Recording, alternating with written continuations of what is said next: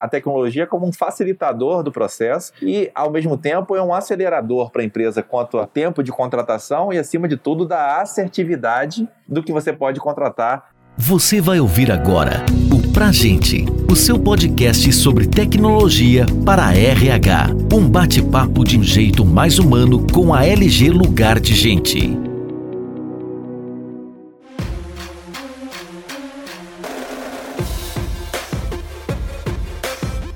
Estamos começando agora o Pra Gente, um canal para compartilharmos dicas de inovação e boas práticas de RH. No último episódio, conversamos com o Luciano Meira sobre os desafios da liderança nesse período de trabalho à distância. E o tema do episódio 9 é a experiência do candidato no recrutamento digital. Vamos falar sobre os benefícios do recrutamento online, como planejar a experiência do candidato e ainda citar as principais soluções que podem tornar o processo seletivo online mais amigável, dinâmico e efetivo. Meu nome é Felipe Azevedo, sou vice-presidente na LG Lugar de Gente e hoje temos a honra aqui de ter a Ludmila Pimenta, fundadora do RH Lab, um laboratório para o futuro do trabalho do RH. Ludmila, muito obrigado por ter aceitado o nosso convite.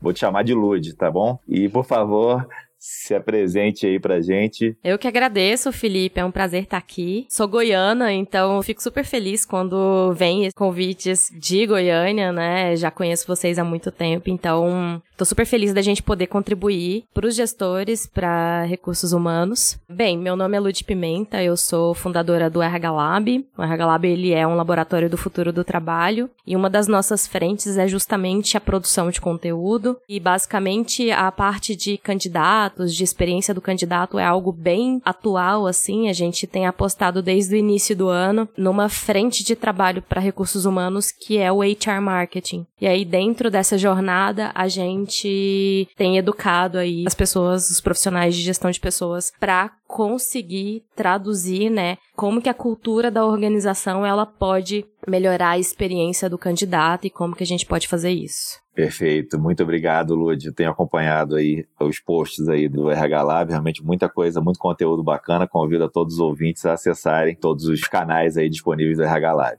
Vamos começando aqui então com o nosso bate-papo, né? Falando ainda desse tema para começar sobre o recrutamento, né? Então eu queria que você comentasse aí quais são as principais diferenças entre o recrutamento presencial e a distância. Basicamente é que a gente tem um intruso no meio disso, né?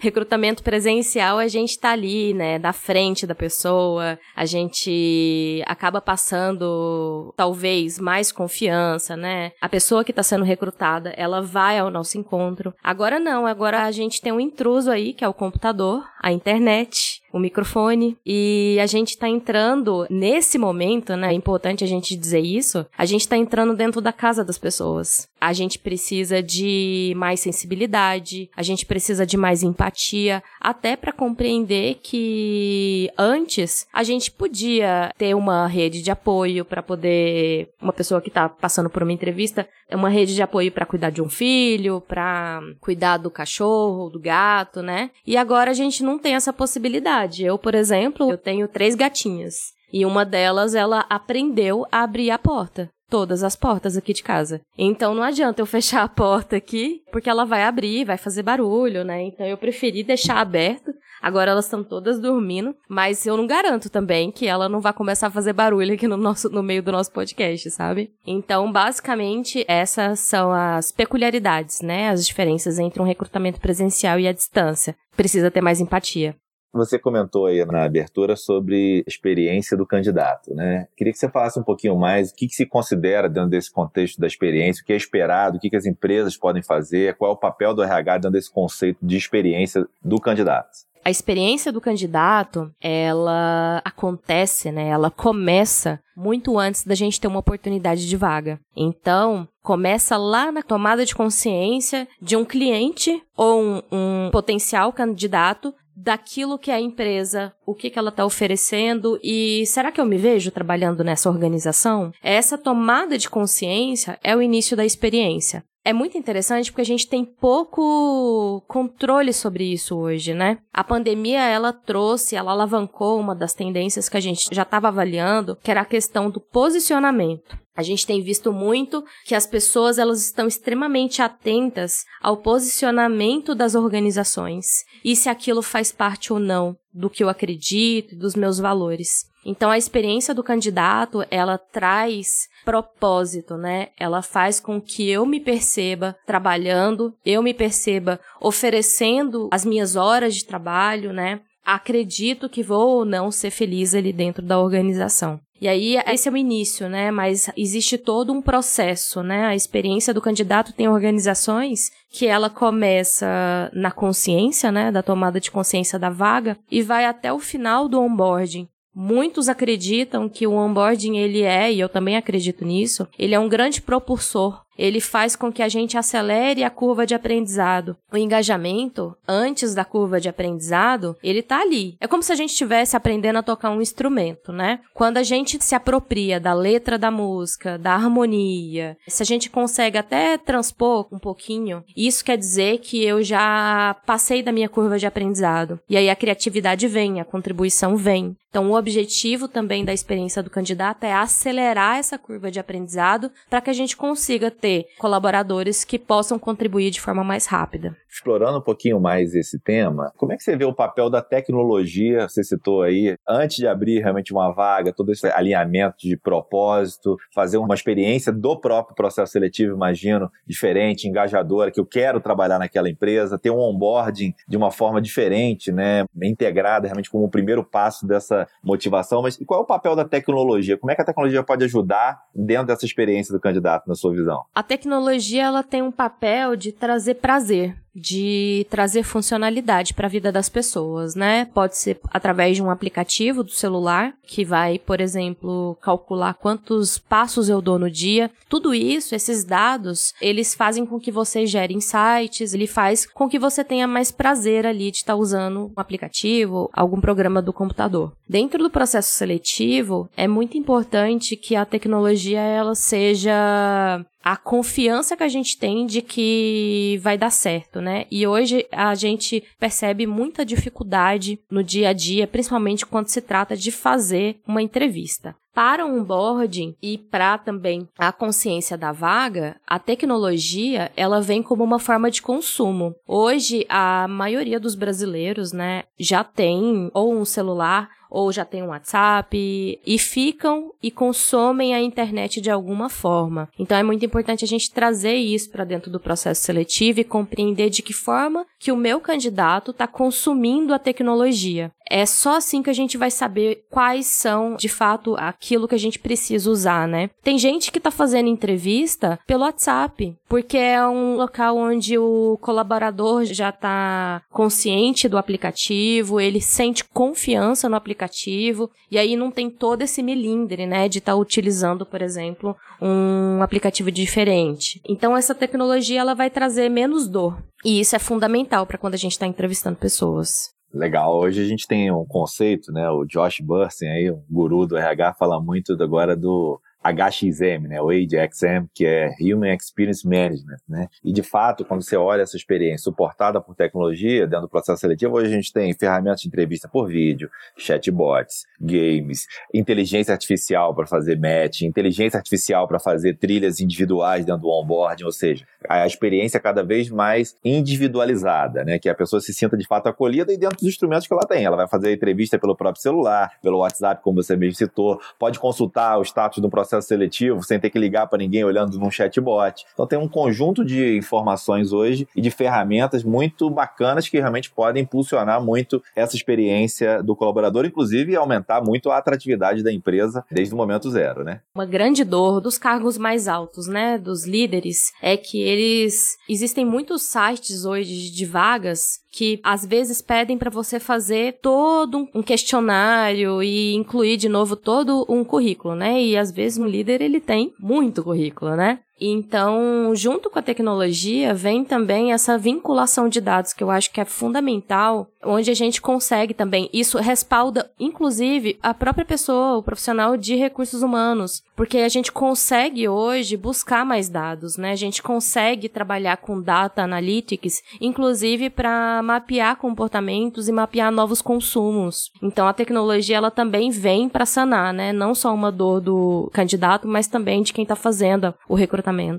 Exatamente. Acho que do lado do, do, recrutador, possivelmente você ganha mais produtividade, né, mais inteligência na tomada de decisão com essas ferramentas disponíveis, como o People Analytics, como você citou, e ao mesmo tempo do candidato a gente quer gerar mais engajamento, né? uma experiência mais fluida. E até explorando um pouquinho esse tema, queria te ouvir aí quais são as principais vantagens que você vê dentro do recrutamento online, seja para o candidato, para o recrutador e para o líder também, né? Porque eu imagino que tem um conjunto de informações diferentes acessíveis para o líder. Hoje, né, se tratando da nossa realidade brasileira, é que você não precisa, muitas vezes, gastar dinheiro para ir numa empresa, né? Você pode fazer a sua própria entrevista estando em casa com mais tranquilidade, acordar, tomar um café. Então a gente acaba reduzindo um pouco os imprevistos que a gente sabe que acontece e que há tanto preconceito ainda com relação aos próprios profissionais de recursos humanos com relação a esses imprevistos, né? A gente está com um curso sobre experiência do candidato e aí para a gente escreveu a, instrutora, né, a Talita, ela escreveu sobre os vieses inconscientes que acontecem no recrutamento e seleção.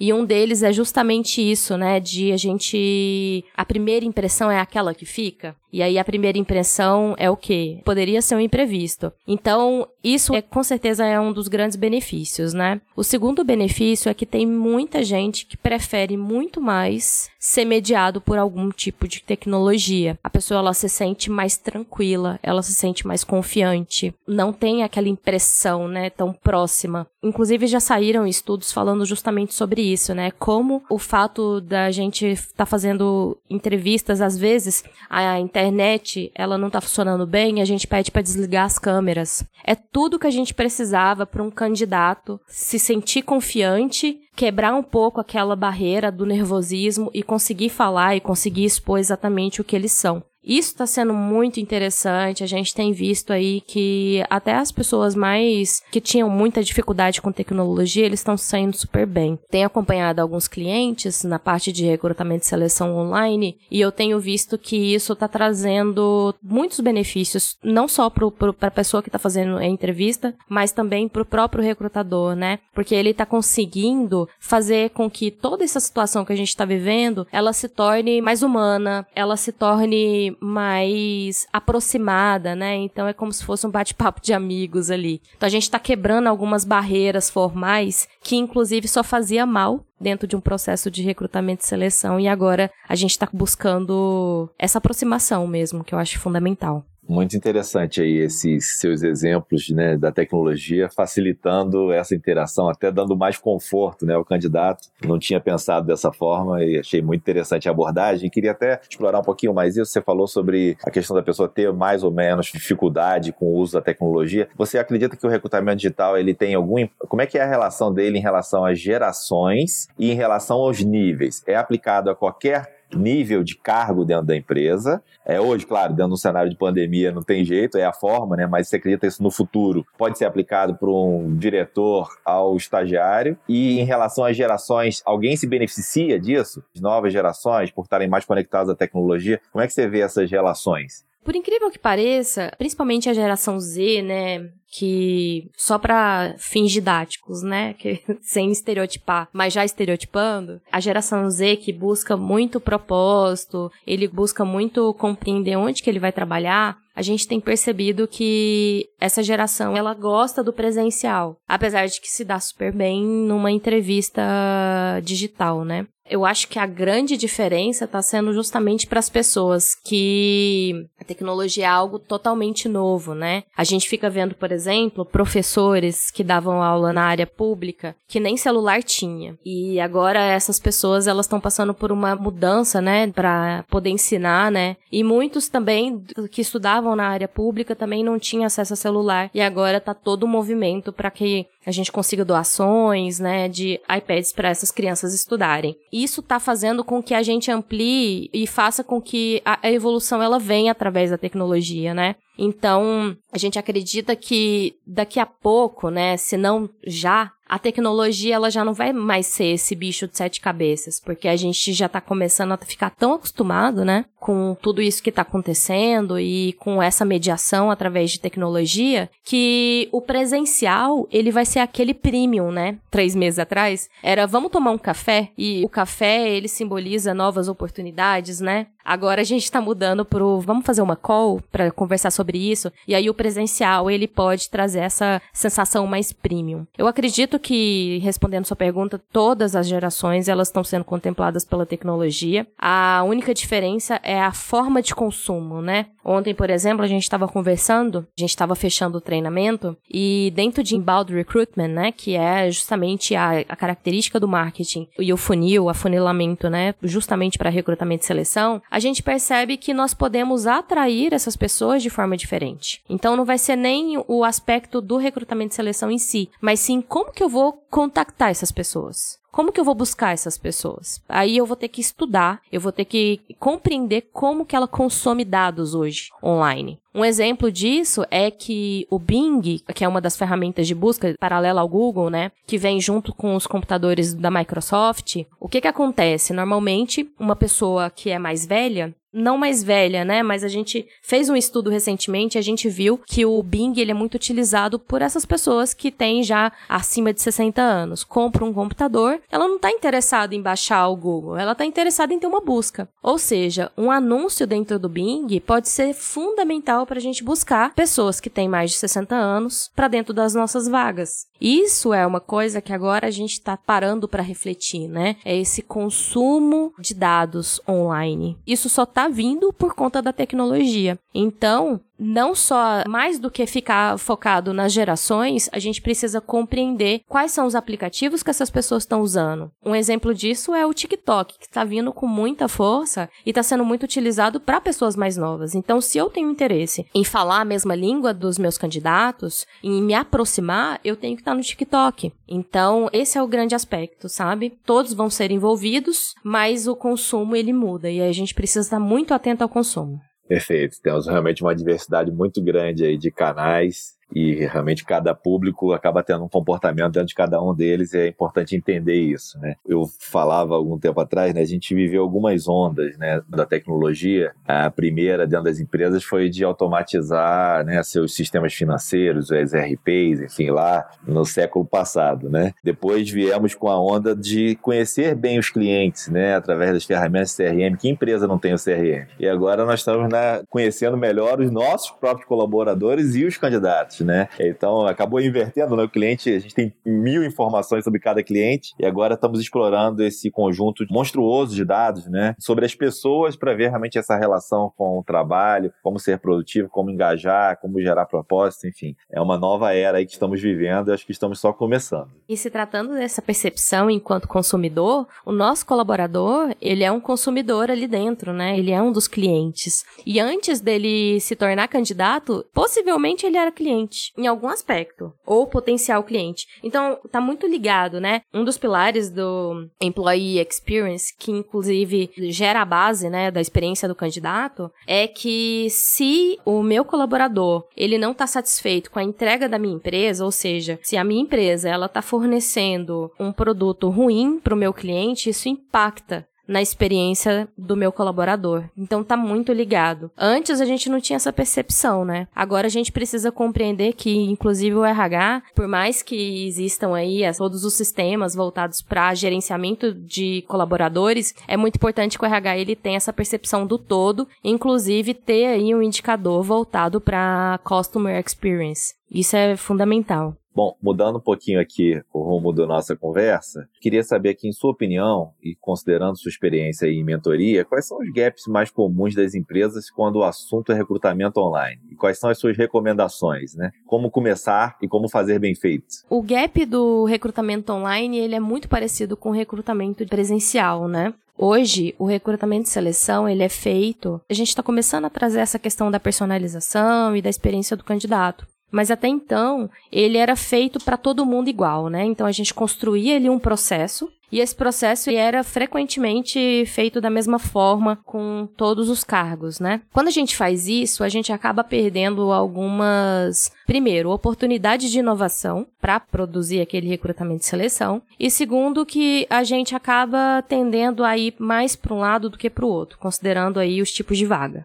Então, existe uma lacuna hoje da capacidade de personalizar do, do profissional de RH. E aí, quando a gente fala de mediação, que está sendo uma coisa extremamente nova para todo mundo, esse gap ele permanece, né? Então a gente precisa saber como que nós vamos utilizar a mediação por tecnologia para trazer personalização para aquelas pessoas. O que também é um grande benefício, porque tendo a tecnologia, a gente consegue utilizar de alguns meios. Hoje, por exemplo, né, a gente está conversando lá, tá tudo muito novo esse treinamento, eu tô com vários exemplos. A gente está fazendo apresentação pelo TikTok, então todo mundo tá tendo que entrar, compreender como que é a ferramenta e fazer a gravação ali, a apresentação, e tá sendo super divertido. É uma forma da gente trazer conexão através de um grupo do TikTok, que até então ele não estava sendo tão utilizado assim, né? Um outro ponto é que os profissionais de recursos humanos, eles precisam se requalificar em recrutamento e seleção, enfim, né, se requalificar de forma geral. E aí junto com o recrutador, eu acho que a gestão, ela também precisa se requalificar. Já foi a época onde um candidato, ele era a parte mais fraca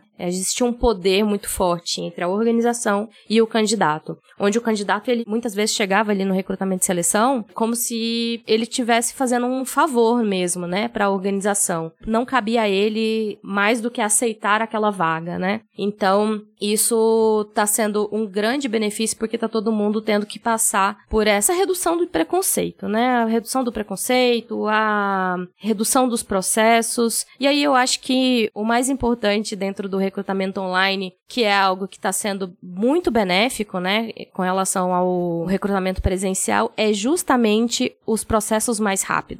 A gente está conseguindo acelerar os processos, não só pela pandemia que a gente precisa resolver, mas a gente está ampliando a forma de entrevistar e treinar essas pessoas. Ainda, de novo, há uma lacuna dos próprios profissionais de poder fazer um recrutamento e seleção dessa forma, mas que a gente tem muitos meios e muitos recursos digitais para acelerar essa contratação, isso nós temos. Então, vocês aí, né, estão até muito dentro disso, né, de poder trazer recursos digitais para acelerar essa curva, né?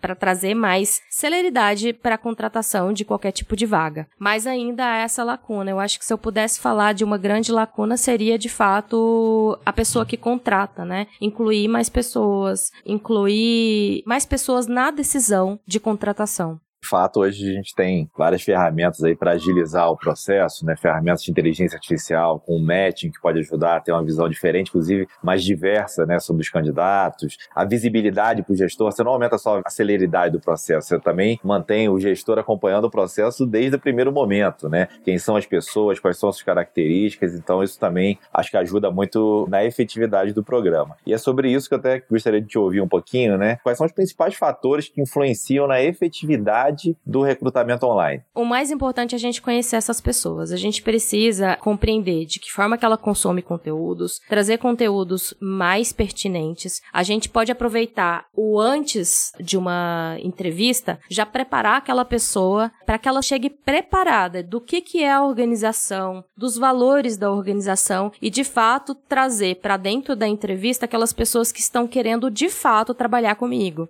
É um funil mesmo, né? O funil ele tem várias etapas. Ele tem a etapa da consciência, ele tem a etapa da atração, ele tem a etapa do processo onde ele compreende: será que eu vou conseguir crescer aí dentro? Será que eu não vou conseguir crescer? Existe a fase dele buscar informações. Então é importante que a gente crie touch points, né, que são os pontos de contato para esse candidato antes de chegar na entrevista. Muitas vezes o processo de consciência é a pessoa entregar o currículo. E aí a gente não tem aquele momento, né? Aquele momento de se apaixonar antes da entrevista. Então, isso traria mais efetividade. O segundo é que a gente precisa ter muita clareza do perfil que a gente está contratando. A gente precisa trazer muita clareza e conseguir ali quebrar um pouco a cabeça para compreender que muito mais do que uma vaga, ele pode oferecer mais do que isso, ele pode contribuir muito mais do que isso, né? Então eu, Ludmilla, eu tenho um valor que desperta algo dentro da organização, traz isso para dentro do processo seletivo, mostra para ele que ele não é só um cargo, ele não é só uma função,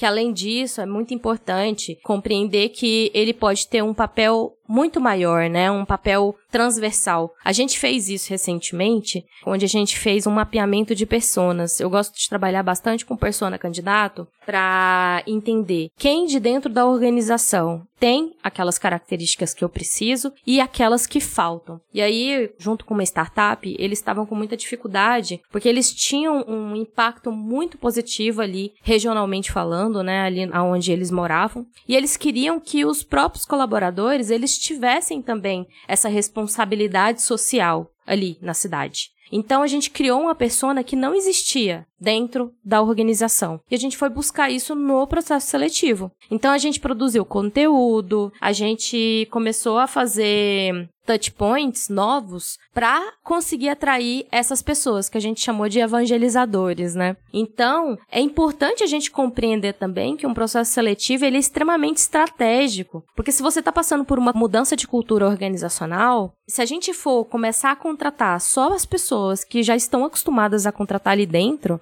a gente não vai mudar, a gente não vai ter uma empresa diversa. E a diversidade ela traz inovação, ela traz criatividade. Então, acho que em termos de efetividade, quando eu penso em efetividade, eu penso na estratégia do processo, né? E não só no processo em si. Para mim, efetividade é gerar impacto. O que que pode, o que que eu posso fazer para um recrutamento gerar muito mais impacto? Pô, então vamos olhar ali as estratégias organizacionais e compreender como é que o processo seletivo pode me ajudar. Às vezes ele pode ser um propulsor, porque ele é a porta de entrada. É como se fosse ali um portal. E aí, nesse portal, tudo pode acontecer. Então, de que forma que a gente pode trazer isso de forma acelerada para dentro da organização? A gente tem falado aqui, a gente não qualificou bem o recrutamento, estamos falando de externo ou interno, mas eu queria até te ouvir um pouquinho sobre a questão do recrutamento interno. Né? Muitas vezes abrem vagas muito interessantes, tem empresas né, muito grandes e você não conhece cada uma das pessoas. Como aproveitar melhor os recursos internos e dar oportunidades? Antes mesmo, às vezes, de abrir uma vaga externa. Eu concordo contigo que trazer né, novas pessoas realmente pode realmente melhorar muito a questão de diversidade, trazer novas ideias, isso é importante. Mas e o outro lado? Como fazer um recrutamento digital interno? Felipe, recrutamento interno é uma das grandes fontes de experiências ruins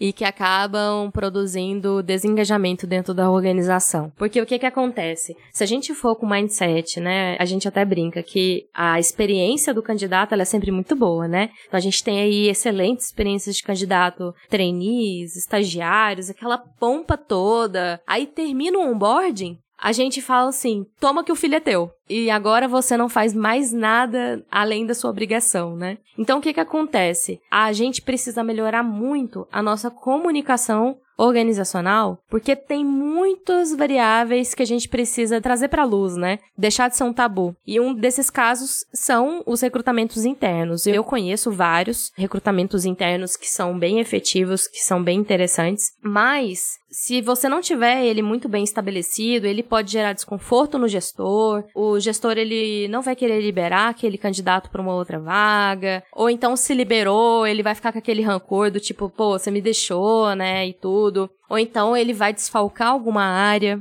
Então, quando a gente está falando de recrutamento interno, por mais lindo que seja, e pode ser uma excelente fonte ali para você fazer a manutenção, eu não gosto da palavra retenção, eu falo da manutenção do engajamento. Porque quando você está retendo é porque o trem já está degringolado, já não está bom. Mas quando você está falando da manutenção do engajamento, quer dizer que você tem consistência ali nas suas ações, e o recrutamento interno ele é só um dos touch points para essa pessoa que está trabalhando ali. Um processo muito bem estabelecido, ele é muito importante para o recrutamento interno, além da gente conseguir fazer essa experiência. Dentro da experiência do colaborador, né, a gente fala do infinito, que é o looping.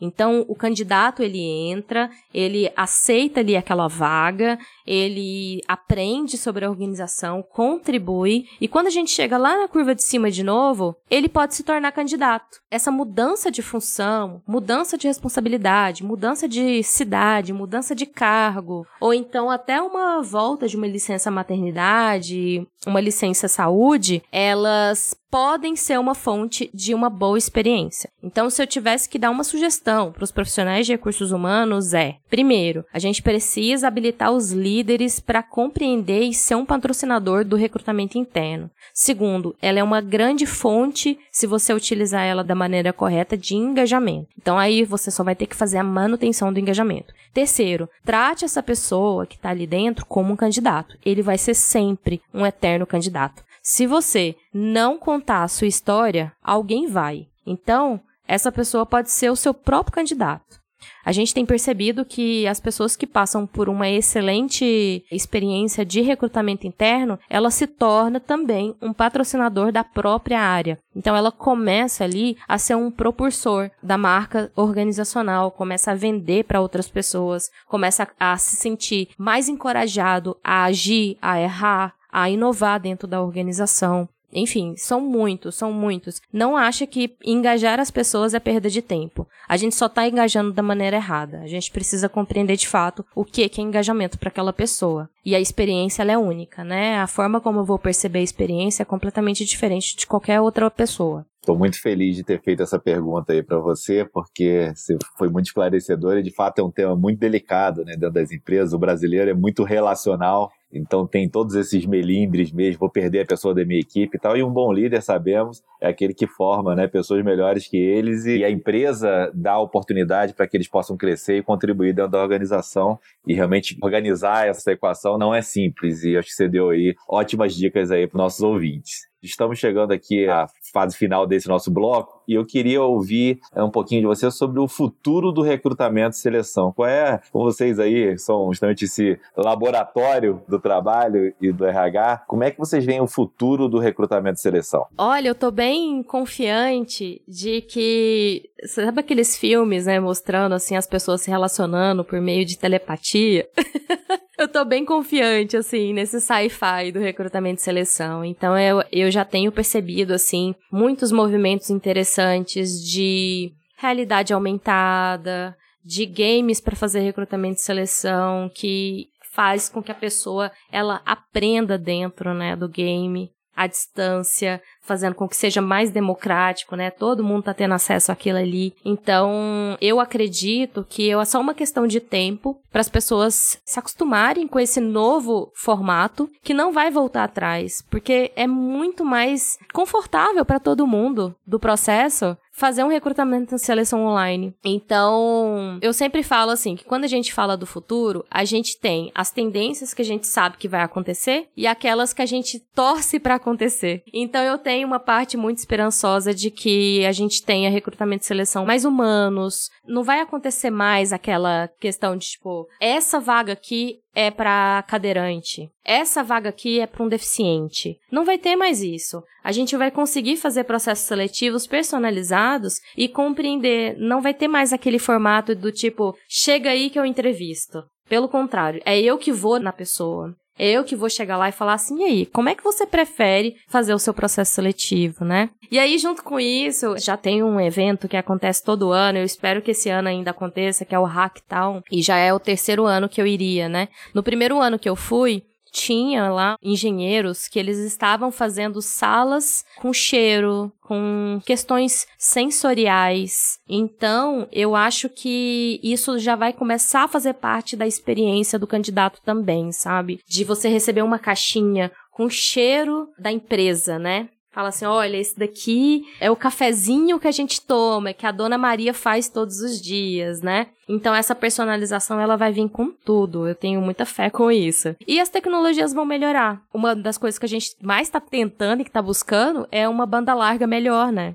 Porque o que tem de gente que tá com dificuldade, o Instagram, por exemplo, semana passada, não tava dando para fazer live nele, né? Tava caindo toda hora. Então acho que essa é uma questão de uso mesmo, né? Que vai melhorar. Muito legal essas suas perspectivas aí do futuro. Espero que se concretizem, né? Como você disse, estamos torcendo. E acho que tem um fator adicional que, com toda essa transformação que estamos vivendo aí, pandemia e pós-pandemia, que você pode contratar pessoas de qualquer lugar do mundo, né? Então, esse é um, um conceito aí, um, um, paradigma que foi quebrado com certeza e, e, nos permitirá novas formas de colaboração e até mesmo pode acontecer uma uberização aí do trabalho, né? E uma internacionalização, né? Essa questão da uberização, ela é muito importante. A gente fala, né, que é a pejorização. Agora, os colaboradores, eles estão muito imersos numa situação que tá acontecendo, que é assim, ah, parece que eu não tô fazendo nada, né? Então parece que eu tenho que me forçar a ficar ali no computador o tempo inteiro. Toda hora eu tenho que estar disponível para o meu chefe. Essa tendência à disponibilização, ela tá muito forte. Só que ao mesmo tempo a gente tem visto que as pessoas elas estão se cansando, eu tenho que ficar ali sentada o tempo, dá 18 horas, eu solto a caneta e pronto, já fiz o meu papel. Agora não, agora é entrega, agora é a hora, né, o frila, que já vem acontecendo muito nos Estados Unidos, né, agora que tá chegando mais aqui, e já tá ultrapassando 55% desde o último relatório que eu li. Então essa pejorização ela vai facilitar muito isso para as organizações. E eu acredito que tem muito a crescer, porque a gente vai poder contratar brasileiros também fora do país. Isso é muito legal, né? Isso aí, são novas formas de trabalho e a gente vai ter muito a aprender com isso e achar o que é bom para todo mundo, né? É bom para a empresa, é bom para a pessoa e realmente mais focado no resultado e a recompensa por aquele resultado daquilo que você produz. Para finalizar, Lud, a gente sempre termina com algumas dicas para os nossos ouvintes. Então, eu vou dar aqui a minha dica, porque aí você pode dar as suas dicas. Essa conversa foi muito rica, a gente poderia conversar aqui por horas e com assuntos diversos.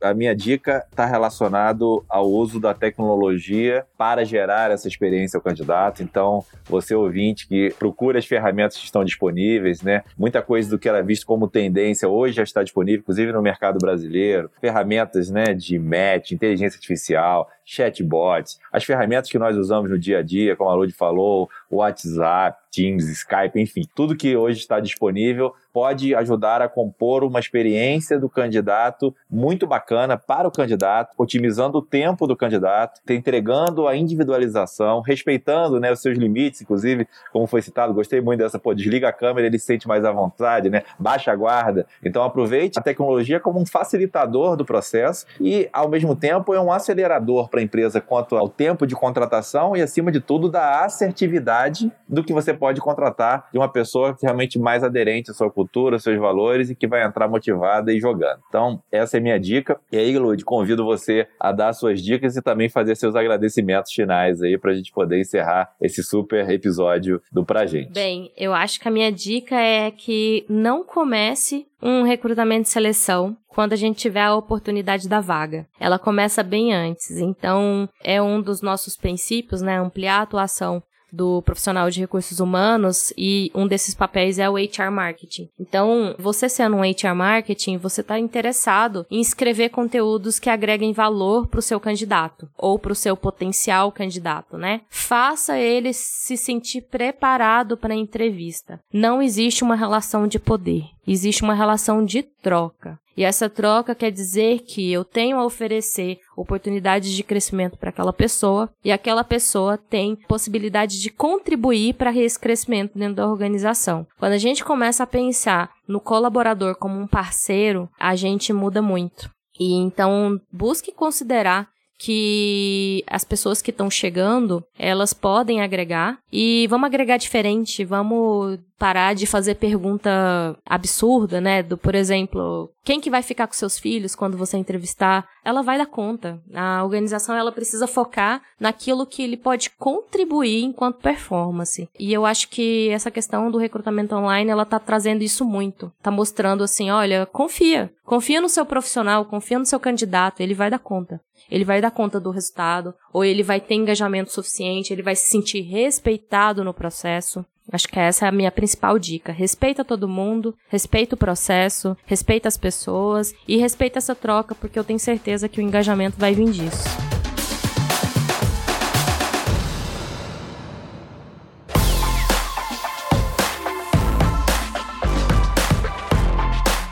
Gostaria de agradecer, Felipe. Então, foi ótimo. Para vocês que tiverem interesse, né, em saber mais sobre Employee Experience, experiência do candidato, construção de EVPs de Employee Value Proposition, dá uma ligadinha lá no RHLab, rhlab.co. A gente também tem um podcast, RHLab Talks, onde a gente também fala desses assuntos. E é isso. A gente tá aí nas principais mídias, porque ser omnichannel também é uma tendência atualmente, né? Então a gente tá tentando estar em todos os lugares. Lud, muito obrigado. Foi muito inspiradora aí a nossa conversa, com vários direcionamentos e dicas bacanas para o RH, para as empresas, né? Como criar essa experiência diferenciada para os candidatos e uma visão de futuro muito legal. Novamente agradeço e convido a todos os ouvintes a acessarem aí os canais, como a Lud comentou, vale a pena. E aproveito para agradecer por mais esse pra gente. Esse foi o episódio número 9. Em breve teremos mais episódios. Continue acompanhando nossas redes sociais e canais de divulgação. E claro, se você gostou desse bate-papo, quer conferir outras dicas para otimizar a gestão de pessoas na sua empresa, né, ainda mais nesse momento de crise,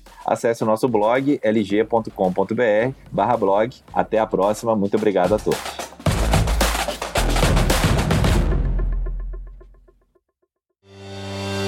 Você ouviu o Pra Gente, o seu podcast sobre tecnologia para RH. Saiba mais sobre a LG Lugar de Gente e confira outros conteúdos como esse em lg.com.br.